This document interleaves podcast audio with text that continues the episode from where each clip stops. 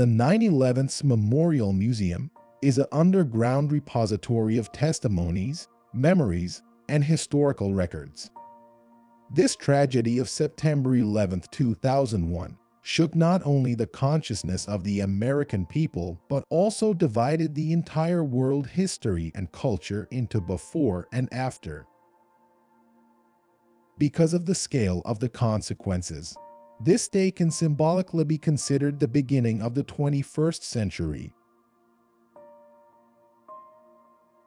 The first construction crews arrived here four and a half years after the tragedy in March 2006.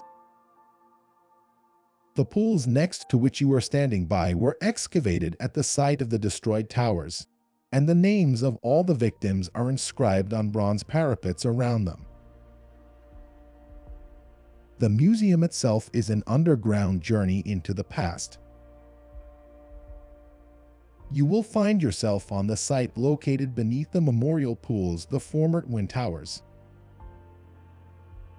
You will see unique structures that have been preserved, Visit the very site of the 1993 terrorist attack, hear the memories of eyewitnesses, and learn historical facts and testimonies that may change your perception of what happened.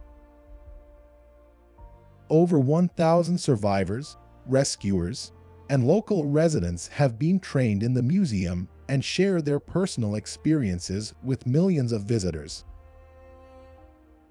If you feel inclined, do not hesitate to approach one of the volunteers. They wear special badges and ask them to tell their own story. Before opening and entering the museum doors, pay attention to the flags visible through the building's glass windows on the right of the entrance. This object is easily missed during the tour. Discover the 9-11 Museum with this in-app audio tour.